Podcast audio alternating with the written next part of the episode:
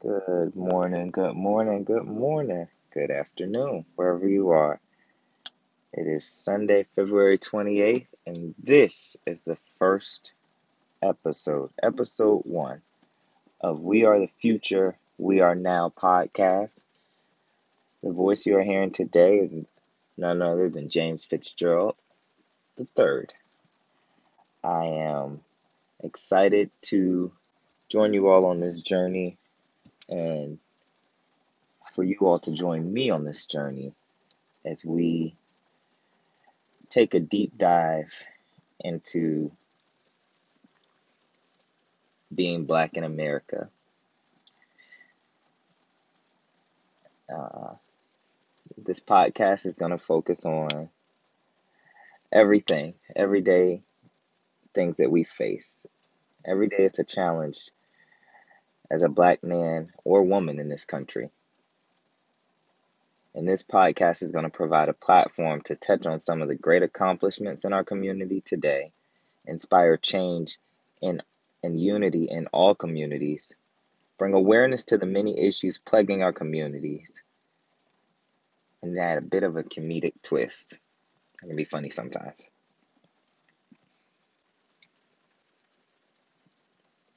Just getting started. so, let me tell you all a little bit about myself and about who I am. I am a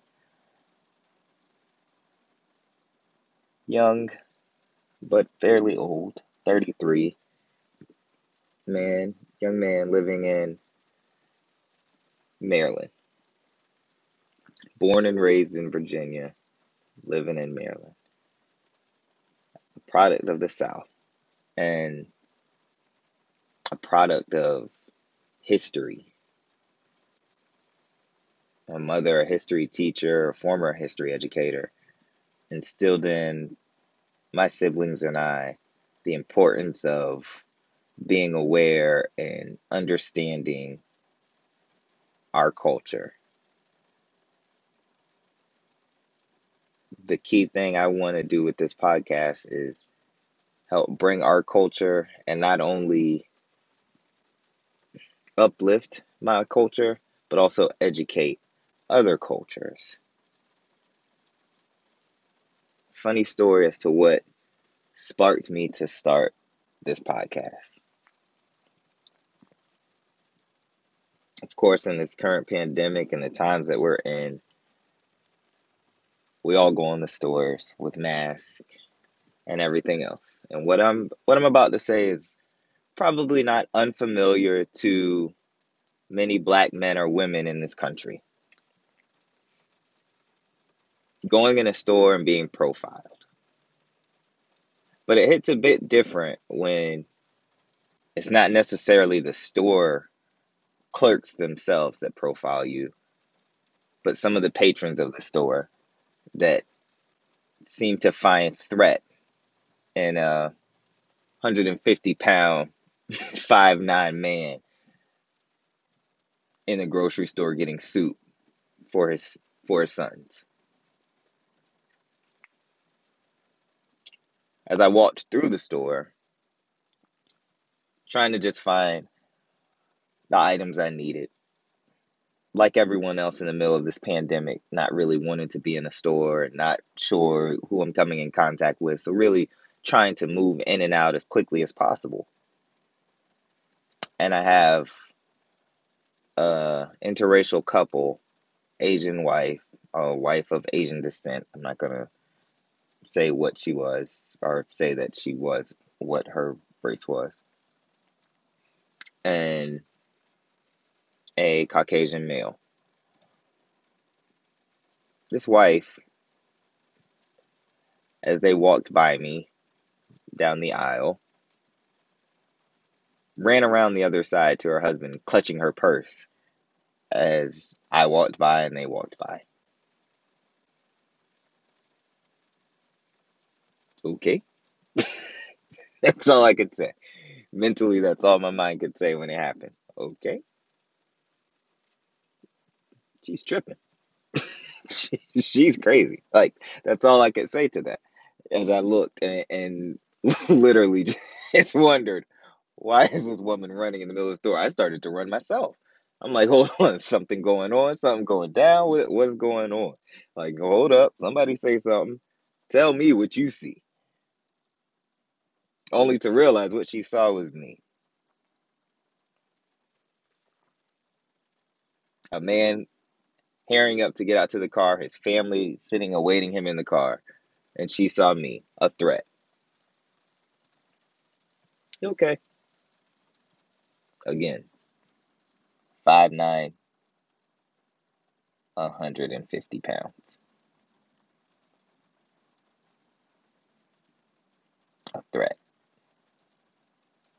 So what made me threatening? You know, like what I, I, I always take that deep dive. Like what makes me threatening to you when you have the when when I see those kind of interactions or it, it- when someone expresses to me, I always wonder that question of what makes a person threatening.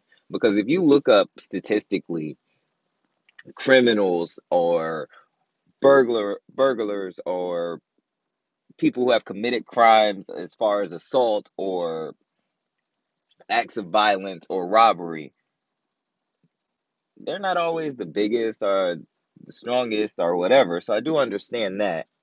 But like what singles that person out because they they don't necessarily have a color to their skin or anything else. We we can we can bury it and really look at it on the side that anybody is capable of committing an act of violence, committing a, a crime, committing a robbery. Anybody of any race can do so. So, what made me fearful to be a criminal or to do something to harm you in the middle of a public setting, in the middle of a public grocery store, in the middle of a large environment that I'm sure is covered in cameras and everything else? What made me that threat? One can only assume, of course, the, the stereotypical thing that it had to be the color of my skin. Because that's the only thing that could have made that assumption for her. So then I take a deeper dive. What education, what has happened in her life that leads her to feel that a black man walking in a grocery store with groceries in his hand is a threat to her in her everyday life?